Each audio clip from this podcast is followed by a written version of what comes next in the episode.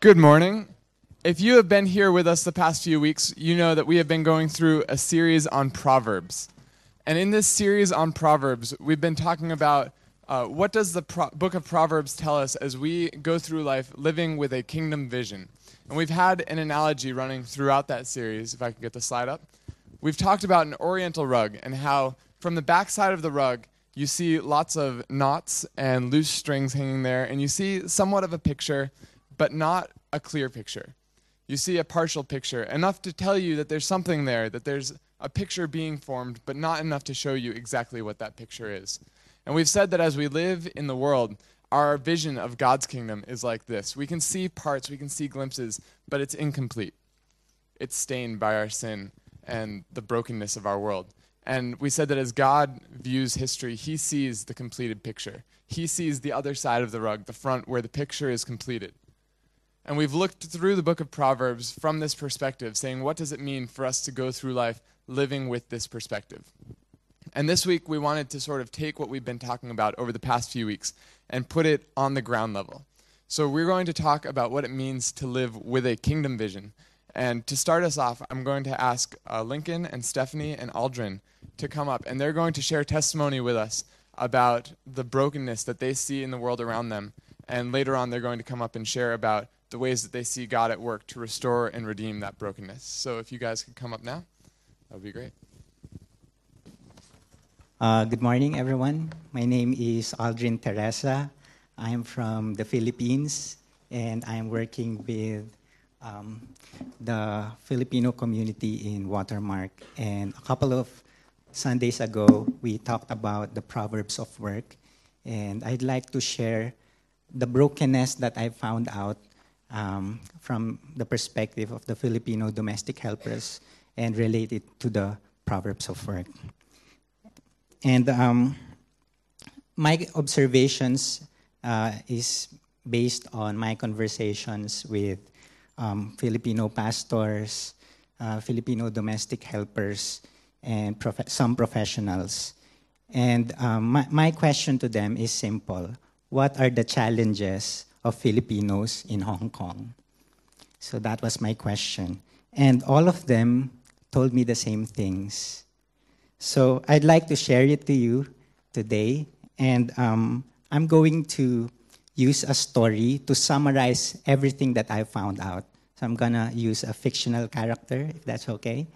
And I'm going to use Teresa. That's actually my last name.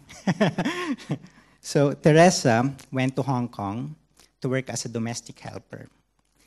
And upon her arrival, she, she felt overwhelmed because of the busyness of the city and also because of the tall skyscrapers in Hong Kong. And she thought to herself if she's able to adjust well to her new home. And, um, but this did not discourage her because she believes that um, her sacrifices and her hard work will eventually pay off. So, several years had passed, and Teresa experienced working with different kinds of employers. She uh, worked with good employers and even those who are not so kind, and she's able to um, mis- um, she's able to overcome the mistreatment of her employers. But I think the worst of all is when she felt lonely and helpless. She also felt guilt because she's able to take care of her employer's children, but she can't take care of her own. And um, sometimes she will just hear, um, she will just hear her the employer's child say "mama" or "mommy," and she will just cry, remembering her child. But again, she's helpless because she needs to work in Hong Kong to provide for her family, to give them a better future. And the time came when Teresa had an opportunity to go back to Philippines and visit her family. But when she came back, she found out that um, her children had grown cold towards her. Um, some of them became rebellious, not even acknowledging her hard work and all her efforts. And she also heard rumors about her husband sleeping with another woman. And um, this is because probably she stayed in Hong Kong for too long. Others would say it's because of insecurity. Because you see, in a developing country like Philippines, we look at family, the family structure as in a very uh, traditional sense. Um, mothers are the nurturers, husbands are the breadwinners. And if the mother is producing more money, more income than the husband, there's a tendency for the husband to feel so insecure and he will look for another woman just to fulfill or satisfy his egos. So those are possibilities, but either ways, Teresa felt very hurt and very betrayed. And this is not just true to the lives of Filipino domestic helpers here in Hong Kong. This could also be true to all of us, and even in my true, true to myself. Um, there are times that I felt lonely.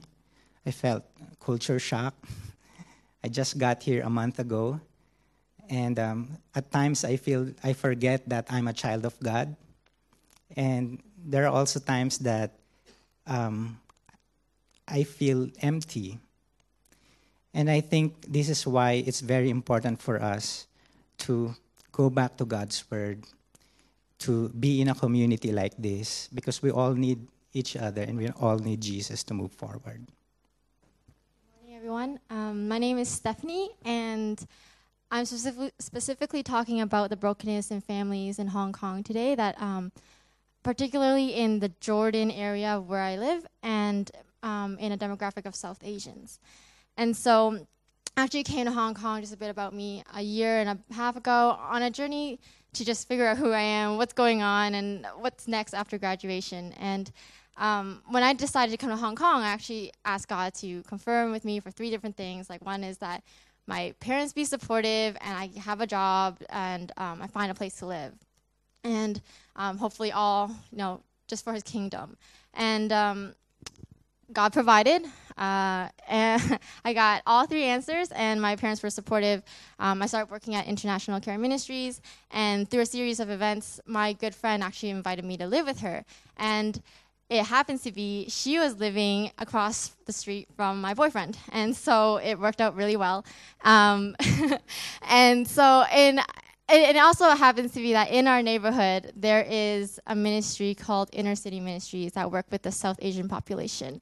Um, um, but there's not just South Asian population, just all different ethnicities, but um, majority Nepali.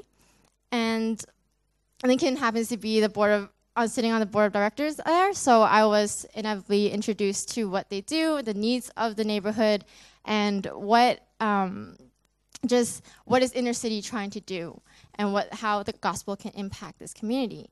And so, by no means am I actively involved in the ministry. I, I work full time at another ministry, and um, but I have think I've, I've made myself available in some sense. I think my mentality going in, moving in this neighborhood was, I hope that I can serve in some way or another. But even before we get to thinking about serving, God like picked me up and was like, you know what? I need to show you what my heart for this community is first. And so, um, in the past year and a bit, I've been really learning about that. And so there was at the same time, I was attending Watermark, and there was one time that Tobin uh, did a sermon, um, and he brought out a stretcher with it's just basically a piece of cloth with two sticks on it, and told us to write the names of people we want to pray for. And that was one of the first services I attended at Watermark. And so at that in that experience, I remember Lincoln and I writing a couple of girls from the community and their names on the stretcher. Um, and you know, I just a bit about the girls. I by that back then I didn't really know too much about them, but I did know that um, they're neglected. They're extremely vulnerable to peer pressure. Um, their parents and their fathers in particular are not the most responsible, I would say. Um, and moms won't really trust their fathers for providing at all. So they work long hours and they don't come home until maybe 12 or 1 in the morning. And they could find their kids just hungry. I, I remember a story of two brothers holding each other's in each other's arms because they're so hungry waiting for the mom to come home, but they fell asleep. And you know, and, and the father, of course, are alcoholics or drunkards and or addicts. Um, there are sex workers on the street, and it's just an environment that's not safe to be in for little children. Um, and so that's what I knew about them, but I was still new to the city. So I've, I've decided, okay, I'm going to write their names, and we're going to write their names, and I'm going to commit to praying for these girls. And in that, since then, um, God provided opportunities for me, just, just blessings really, for me to be a part of their lives. And there's three, three girls in particular. Um, and one of them, I actually had to go and be their guardian for picking up the report cards or representing them at parents' night for school. And it was really weird to have a sticker on me on my, you know, saying parent. Um, and I'm 22 years old. This is this is weird that I would be a parent of a 13 or 14 year old. And so I sat there, and it was really it was it was a third band school. If you know anything about Hong Kong school system, there are three bands, and so they're the lowest band. And I was there and just observing. Um, and but while I was there, and you know, it wasn't supposed to be me. I shouldn't be the one that's sitting there that day. And that night, you know, their parents should have been there. And it just seems to me that actually a lot of these children don't have parents to represent them at parents' night. And so, um, I, when I saw the report card the other time, I was even more shocked how can someone fail with such a low mark? I was just completely shocked, and I, I just didn't know what to do about this. It, it really broke my heart that this girl was so smart, but she couldn't express that in the school system. And so then we started tutoring, and for about a month's time, we started tutoring these girls, and um, it, that. I mean, it helped a little bit, I hope. but um, one time, with tutoring ended late, and I was walking the girls home. And so, in this community of drug addicts, I don't think it's safe for them to walk home alone, and um, usually we walk them home. So, there's one time that the girls that we were tutoring, um, they came up to me and they're like, "Auntie, we don't, we don't want you to walk us home." Uh, and I said, "Why? Right? Like, what's going on?" And he's like, "Oh, I need to go get something." And I was you know, continuing pestering them. I'm like, why? Why are you not letting me walk you home? He's like, oh, I need to buy something for my father. Just, just let me go home by myself. And um, my girlfriend and I, who were both tutoring these girls, were like, what do you have to buy for your father that we can't just go with you? And she said, you know, it was a silence for a while. And then one of the girls, the girl's friend, there's two girls, the girl pointed at her friend and said, oh, she needs to buy alcohol for her father. And these girls are 13 years old. Um, and I, I, was wondering, first of all, who's going to sell you alcohol? Uh, and what is going on here? Why are you buying alcohol for your father, who's a drunkard? How, how come he can't just go and do it himself? Um, and there's just a lot of questions going through my head, and there's something really wrong with the picture. And I insisted that I go with them. So two minutes later, I found myself outside of this shop and of course, down the street from where I lived, there would be somebody that would sell them alcohol, right, to 13 year olds. And so it, I was just completely shocked. My girlfriend and I were just really shocked. We walked her home, and you know what? We ended up really well, we had a really good time. She invited me into her home, into her room, into her personal space. Her parents, of course, at 11 o'clock weren't home, but um, I, it was it was a really good time of bonding.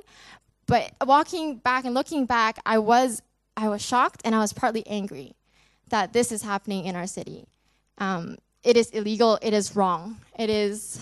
It, it made me angry, and so I think that night God re- really opened my eyes to a bit of the brokenness in families in in Hong Kong, um, especially in this area.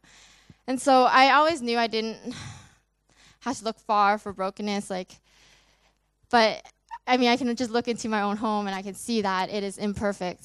But at one point, which where does it cross the line to say this is wrong completely? This is injustice. This is not just imperfect. This is wrong, and we need to do something about it.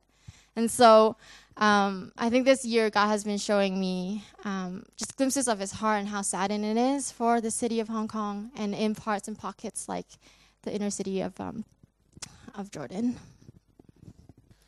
So this week I was talking with a friend on Tuesday, and my friend mentioned to me that her sister has diabetes, and she said it really bothered me for a long, long time because my sister has to wear an insulin patch, and it really bothered me that she couldn't live life to the fullest. And that phrase of living life to the fullest really got me thinking about the fact that the world we live in really is a broken place, that, that really none of us are living life to the fullest as it was meant to be, and about how if we look at the Bible, that's not the way that God designed it to be. And if we, if we look at the Bible, we see in the beginning is God, perfect and complete in himself, not needing anything, not lacking everything, but out of an abundance, he creates. God says, This joy and love that I have in a perfect relationship with myself is so amazing, so wonderful. I want to share this with others. So he creates the universe, he creates the world, he prepares it and gets it ready for habitation by man. And then he creates a man and a woman and he puts them in this garden on the earth that he has created so that they can know this joy and love of knowing God. And when he puts them there, the Bible says that they are naked and they are not ashamed. And yes, that's talking about physically, but also emotionally, spiritually. They had nothing to hide no shame, no fear, no guilt. It was them with each other and God and the rest of creation in perfect harmony, perfect relationship. And they lived in this garden, and the Bible says that God would come and walk with them. And he gave them one rule not to eat a fruit from one tree in the middle of the garden. And things were going really well. They were, they were living this good life. They were working with God in his work and they were helping to name the animals and and being part of that process. Until one day they decided that things as they were were not good enough. They decided that being made in the image of god that having this relationship with god was not enough. That instead they wanted to be god. And they rebelled. Now, the exact action that they did doesn't seem like a big deal when you just sort of look at the story. They ate a fruit. But the thing about it is that it's not about the action itself, it's about a heart attitude behind the action. A heart attitude that says, God, I don't want you. God, I know you're the one that made this place, that made me, that has the right to rule. But I don't want that. I want your place. I think that you're holding out on me, that there's something better out there for me that you're not giving to me, and so I'm going to stand up and take it for myself. And they rebelled, they disobeyed God, and into the world came brokenness, shame, guilt, fear, sin, death. And this good world still had this goodness in it because of the fact that it had made, been made good by God, but there was a brokenness introduced, a brokenness that is carried down throughout the ages. The good news about the Bible is that when this brokenness came into the world, God didn't just sit back content to let us suffer what we rightfully deserved in our brokenness. But from day one, when man sinned, God stepped in. When Adam and Eve ate the fruit in the garden, God came to them and he made a promise. He said, The snake, the one that lied to you, the one that told you that there was something better that I was holding out on you, its descendants and your descendants will be enemies. And there will be a cosmic battle between the two of them. And the snake will injure your descendant, it will bite him in the heel. But your descendant will crush the snake in the head. And throughout the Old Testament, God continually enters into human history and gives us glimpses of this great salvation that He has coming. In the book of Exodus, He gives the Israelites, His people, the law and tells them, Here are the keys to living the good life. Here is the way that I intended for the world to operate. Now you know, now you can live in this freedom. Later on, he sends prophets and these prophets tell about one who will come one day who will set everything that is wrong with the world right. Who will take all of the injustice and crush those who are responsible for it.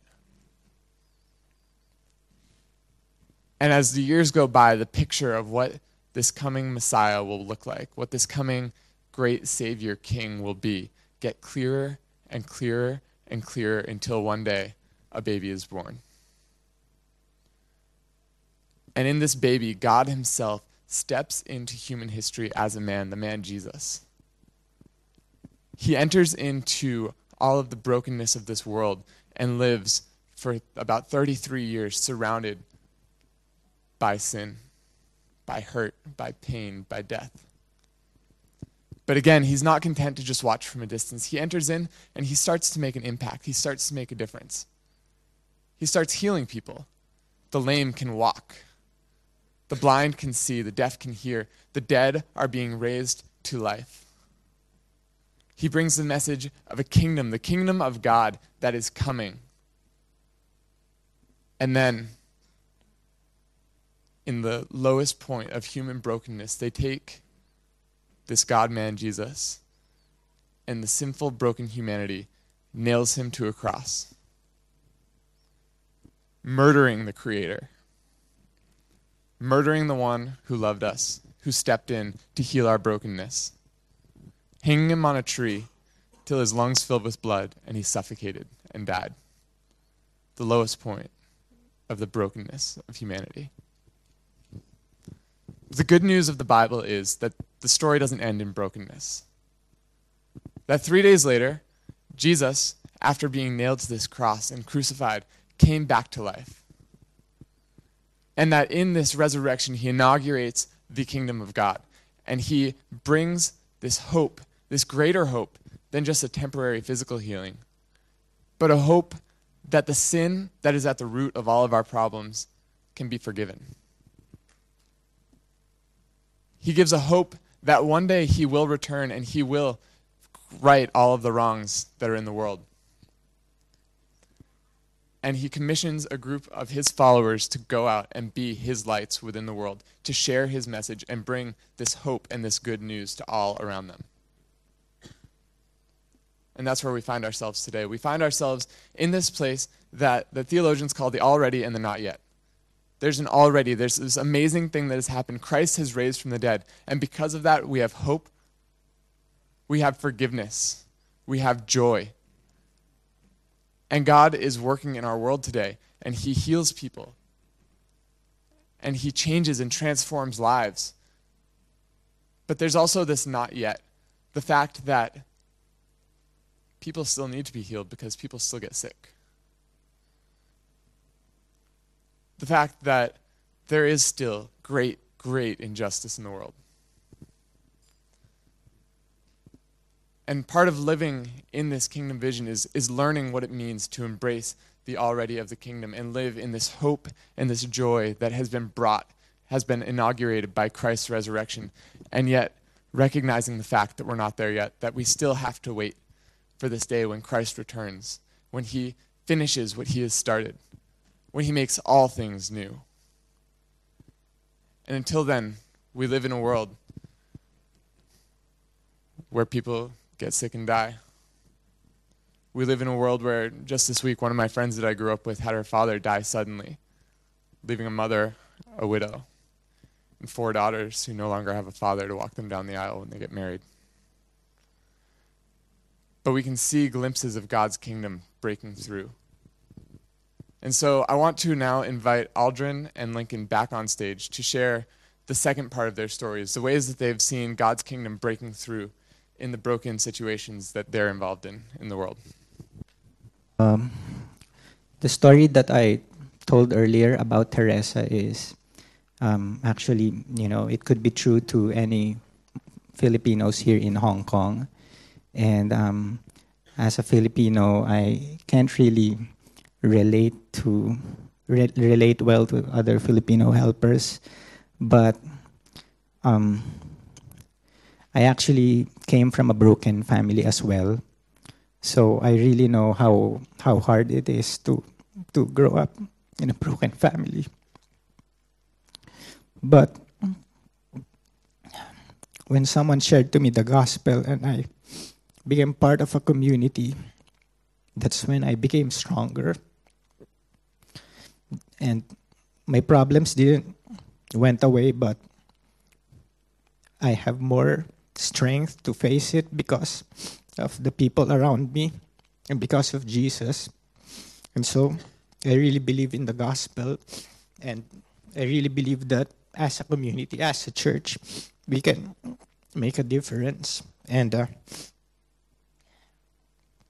what I'd like to share to you is a continuation of the story, but this is how I would envision all of us in this community to, you know, to to be part of God's redemptive work, especially to people like Teresa. So every Sunday, Teresa would go to Central. I'm sure many of you have seen Filipinos hanging out in Central. So she went to Central and you know she played she played cards, she she drank and she made friends with other Filipinos who also go there every Sunday. And on one occasion, there's this person from Watermark who came to her and invited her to join the community group. And so she she was quite hesitant because she doesn't know what to expect. But still she gave it a try. So she came with the person, joined the community group. And when she's in the community group, um, she just she's just quiet, you know, observing the people around her. She saw them praying for each other, eating together, sharing the gospel to each other. And she thought to herself, this is like a family. They're like brothers and sisters to each other. And eventually she learned that the reason why the people are that way is because of Jesus Christ. And that in Jesus Christ, no one is alone because they are part of God's family. And so eventually, Teresa um, was invited to attend um, the Watermark worship service. And um, she felt love from the people, from the community. It transformed her. Um, this made her experience Christ in a fresh, new way. And there are changes in her personality, in her character. Um, she began to have a healthy sense of identity, knowing that her worth is not based on, on her job or even her socioeconomic status, but it's because she's a princess, because she's a child of God. And so she also felt encouraged to, you know, talk to other people, even to other nationalities, and she um, she also got involved in the life of the church. She she um, offered her talents, which the Lord, you know, gave to her to make the church um, stronger. And uh, Teresa's problem, pro- her problems didn't go away when she became part of the church. It didn't go away when she followed Jesus Christ. But she now has a stronger motivation, a stronger resource to face all those problems. And it's all because of Jesus and the life lived out by people from Watermark. And that's how she became stronger in facing her challenges. And she is very hopeful for, for her future, not because of her job in Hong Kong, but because she knows that Jesus has secured her future and that one day Jesus will come back and be with her eternally. And you and I can be part of God's mission of um, God's mission of redeeming um, Hong Kong, specifically people like Teresa, by being a, f- a family, a brother, a loving neighbor to people like her. So my prayer is for all of us to really extend an arm to those who are being looked down at and you know just to love and be a neighbor to one another through Jesus Christ and we look forward to the day that Christ will come back and make everything new again All right. Um, hi, everyone. It's a it's a bit different being here without a guitar, but it really is. Um, it's a great privilege for me to to have an opportunity to share with you all um, a few a story, I guess, of how we see light shining in the in the darkness that we live. And I'm sure there's there's tons of examples within this congregation of how, how the kingdom is coming forward. Um, but there's one particular story that came to my mind uh, when I thought about sharing with, with everyone this morning. And so, like Steph shared earlier, we, we are in a community that is very disadvantaged. Um, we have a lot of families that are very, very broken. And we have a lot of children that kind of run around all night um, with parents that neglect them, parents that don't, don't love them. And we firmly believe that God's heart really breaks for these kids. Um, and so, there was that one service where Tobin brought up this stretcher, and he, he talked he talked about how how it's an analogy of us bringing people that we love, people that we know are broken, in front of Jesus and laying them before Him, in hopes that He would save them. And I remember writing down these names, and so I'll continue on a story of actually one of the girls that we wrote down. Um, the story actually is really crazy, and some of it happened on the rooftops in Jordan. Um, and I can tell you the whole story later. We don't really have time this morning, but basically, what happens we, we lost two of our girls. Um, two girls that are about 14 years old disappeared for about two weeks, and the parents called our family minister. And so she called us, and it was basically me and a friend, two guys about 20 something, and we were running around Jordan area, searching the roofs for these girls that we couldn't find um, we finally did find them, and what we realized at the same time was that there's actually a lot of um, different gangs that hang out on the rooftops. And Hong Kong is such a strange place where we don't really have space to spread out all of this stuff, and so it just kind of gets condensed. And so the rooftops were, were where all these guys hang out, and it's quite dangerous. There's a lot of people with knives and things like that. And we finally brought down these kids. And one of the girls, after a lot of convincing, we brought her back home. Um, and they don't want to go home because they're scared of their parents. Um, and then there's this one girl, um, while we were talking with her and trying to get her to go back home, we realized there's no way we can let her go back home. And it was the first time that she told us her whole story. But we realized at that, po- at that point that she had all these welts under her hair.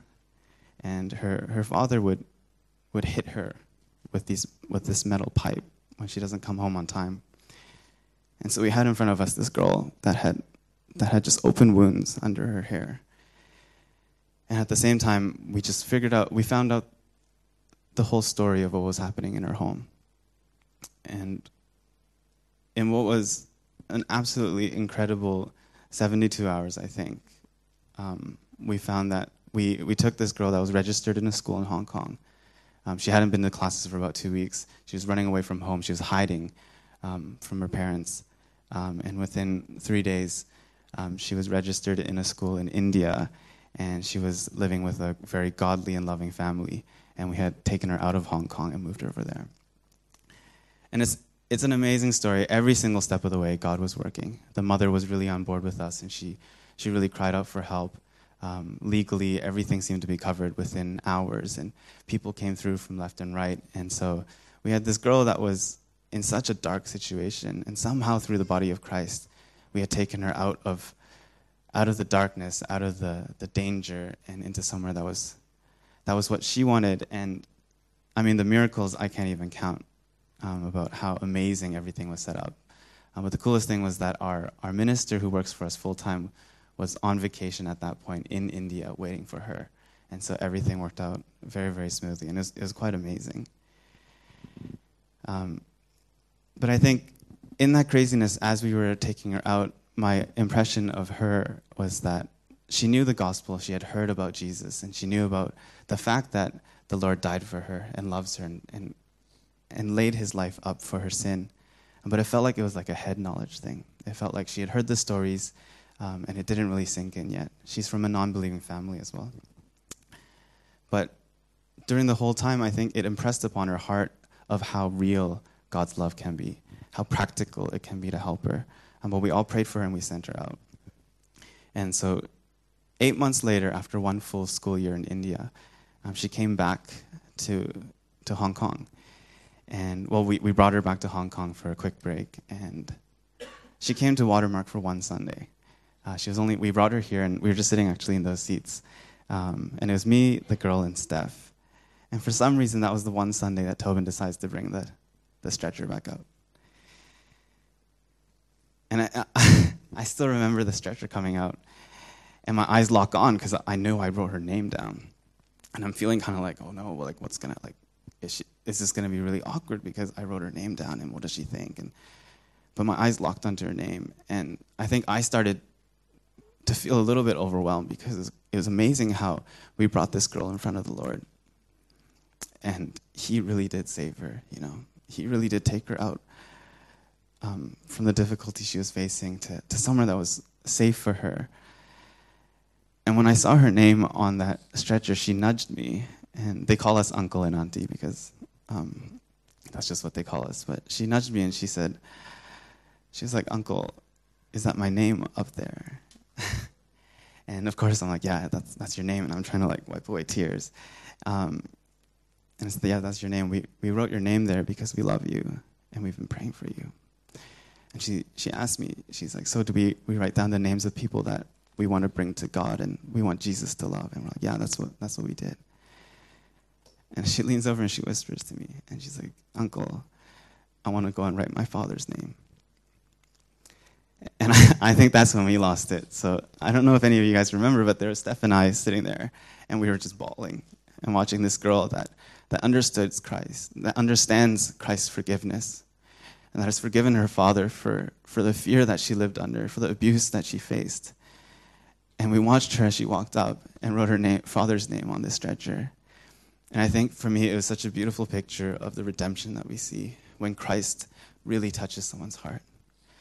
Just how it was beyond our expectation that she would forgive him and then plead for his salvation. And over the week that she was here, we were praying with her constantly for her parents that they would come to Christ. That our goal isn't that we'll just save people and protect them, but our goal is to bring the gospel to every single person.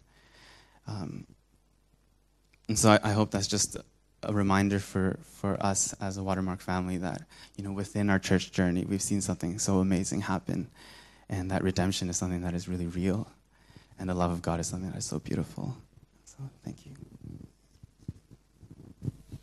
So, Father, we thank you for the fact that the brokenness is not the end of the story, and that you are working in the world, that you have not abandoned us to what we deserve in our brokenness, but that you have entered into our story, that you have come down, that you have spoken, that you have lived in our world, and that you have brought hope to our world through your life.